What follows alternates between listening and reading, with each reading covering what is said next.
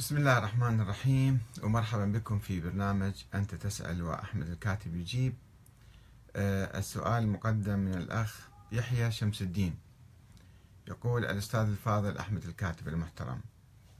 أستاذنا أسمعتنا الكثير مما لم نعتد على سماعه. لكن وأنا أكتب إليك من كربلاء. وفي هذه الليلة بالذات ليلة ميلاد الحجة. قديما قيل إنك لا تستطيع خداع الناس كل الوقت. أتساءل كيف كذبة وجود الحجة عاشت لأكثر من ألف عام وانخدع بها الملايين عبر السنين؟ نورونا برأيكم تحياتي. كأنه يريد أن يقول الأخ يحيى بأنه إذا كانت كذبة كانت فضحت من أول يوم وانتهت وأن استمرارها أكثر من ألف عام واعتناق الملايين من الناس لها يعني أنها ليست كذبة أنها حقيقة. هكذا فهمت من السؤال والله أعلم.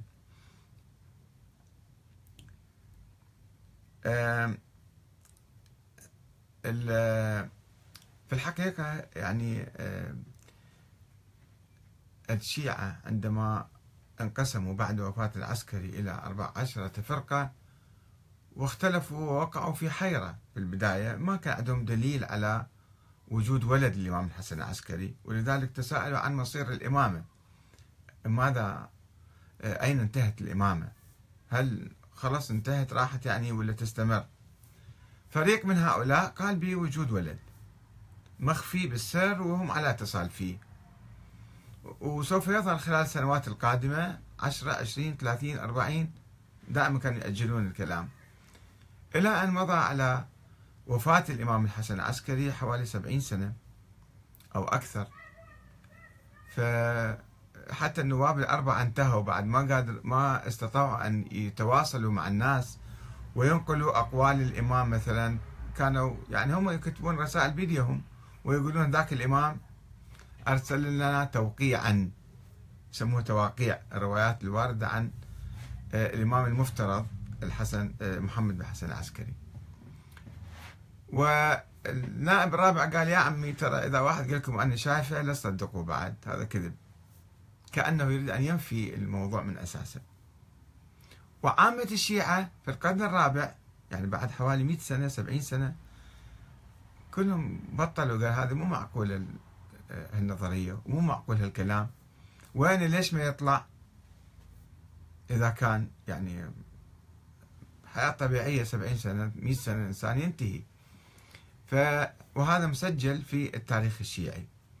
وعندنا علماء اثنين من القرن الرابع اللي هم الشيخ النعماني ابن أبي زينب النعماني صاحب كتاب الغيبة. هو يقول يجيب طبعا على شكل أحاديث أنه بعد الناس ما راح يؤمنون ولم يعد يؤمن بهذا الإنسان إلا نزر القليل من الشيعة. ويضحكون على الواحد. يؤمن يضحكون على عقله يقول أنت عقلك خفيف. شلون تؤمن بهالقضية هذه؟ وأيضا الشيخ الصدوق محمد بن علي بن بابوي الصدوق في كتابه مقدمة كتابه إكمال الدين وإتمام النعمة الداعي لكتابة هذا الكتاب. يقول لأني رأيت أكثر المترددين علي من الشيعة بعد ما عاد ما عادوا يؤمنون بهذا الإمام.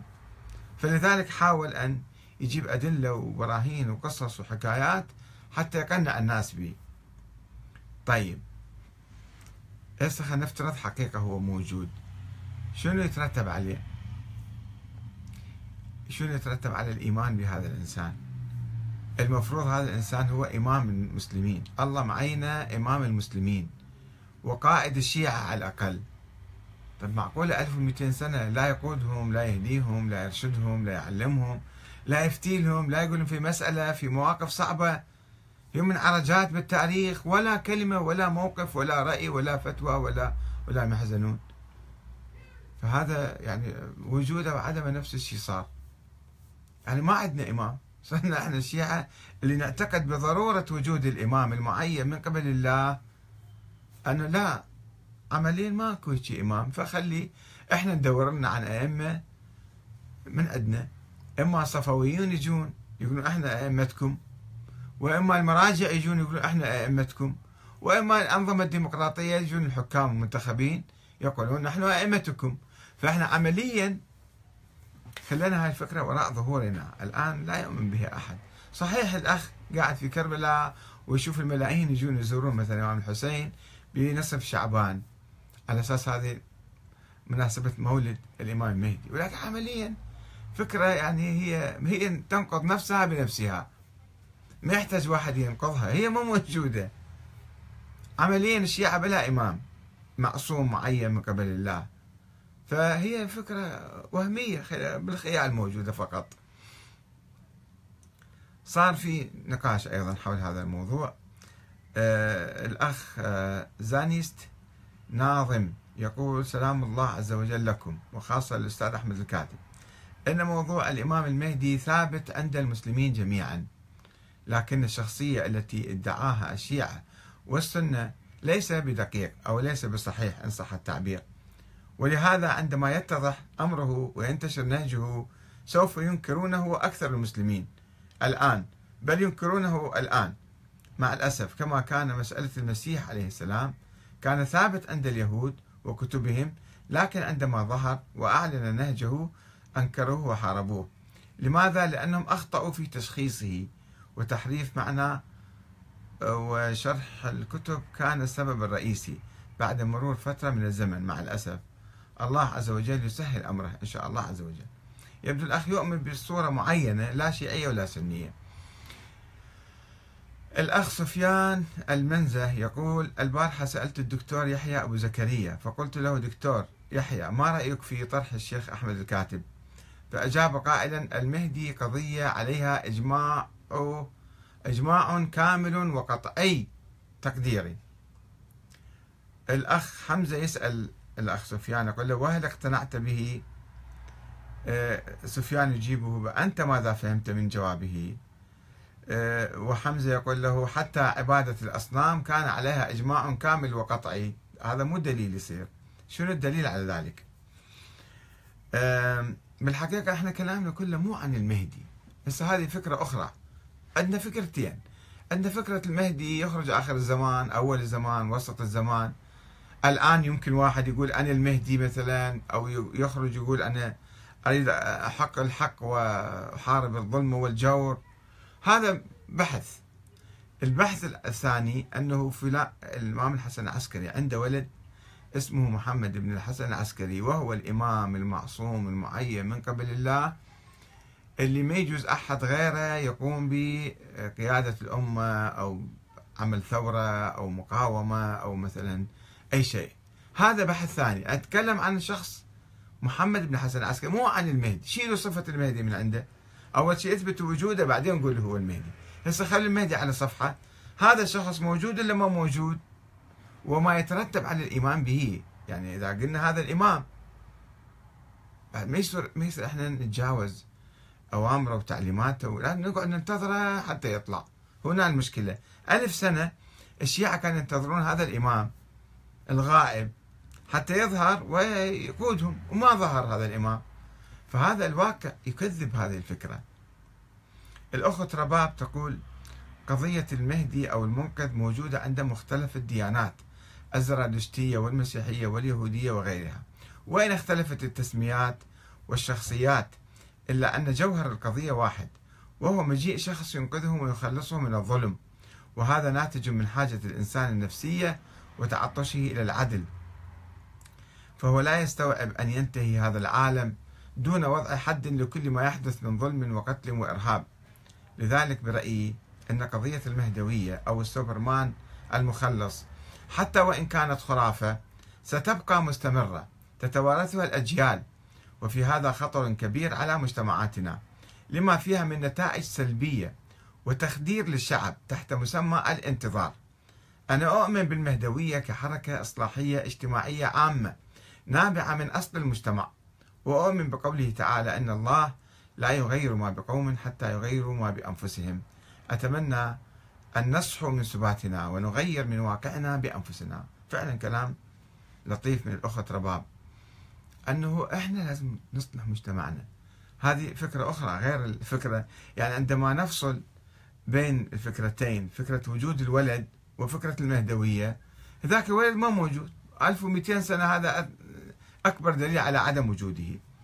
والمهدوية فكرة عامة يمكن أي واحد يسويها. إحنا المجتمع كله يجب أن يهتدي وبهدى الله تعالى ويحق الحق. إن الله لا يغير ما بقوم حتى يغيروا ما بأنفسهم مو حتى يجيهم واحد من فوق من السماء. الأخ أحمد عزيز يقول آه، إذا كانت فكرة الإمام المهدي جاءت بعد العسكري وأن النبي صلى الله عليه وسلم لم يبشر به وهي غير مطروقة إذا لماذا سمى أحد الخلفاء العباسيين اسمه بالمهدي؟ هذا أولا. ثانيا أن أحد أحفاد الإمام الحسن المجتبى لقب من قبل أهله وذويه بذو النفس الزكية. والذي قتله عيسى بن موسى حيث قام بثورة على النظام مو الأموي العباسي. ومعلوم أن هذه الشخصية النفس الزكية مرتبطة ارتباطا وثيقا بظهور المهدي المنتظر.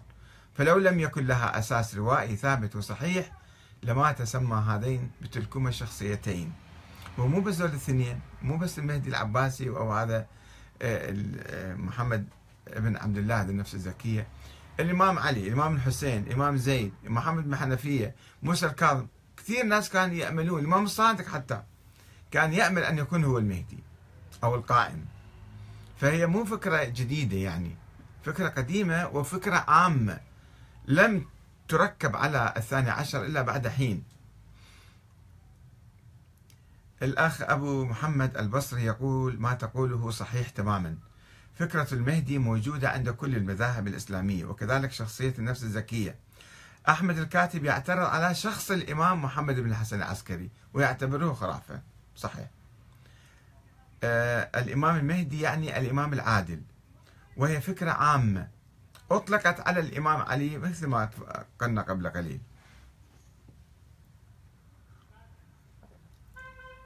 أحمد عزيز يقول المهدي يعني الإمام العادل مقبولة.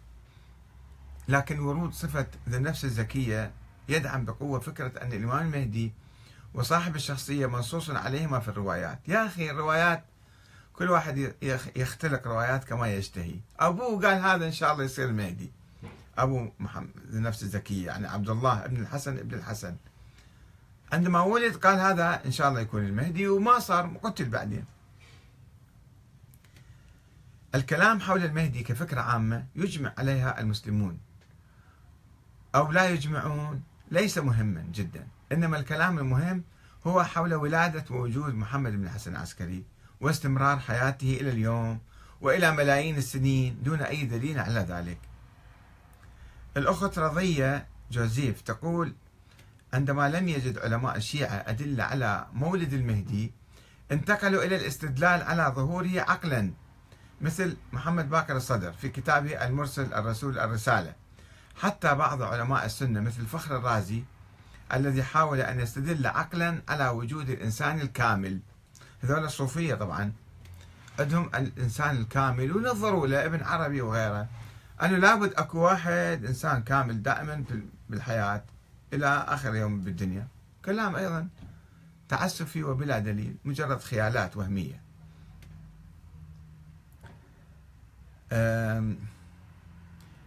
الأخ حيدر يقول فكرة الإمام المهدي ليس فقط عند المسلمين أو اليهود أو المسيح إنما شخصيته إن وجدت حكايتها في جميع الأديان السيخية والهندوسية والبوذية.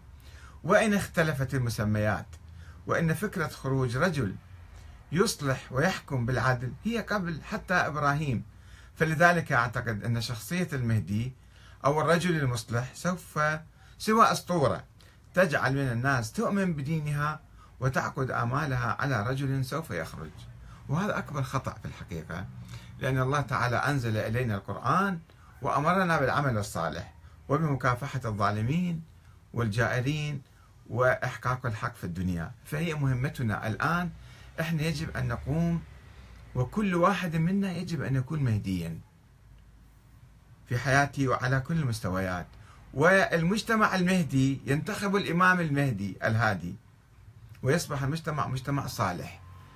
أما إذا كان المجتمع فاسد فينتخب الفاسد ويصبح المجتمع كله ظلم وظلم وجور وطغيان.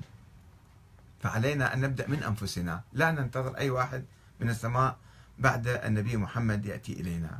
والسلام عليكم ورحمة الله وبركاته.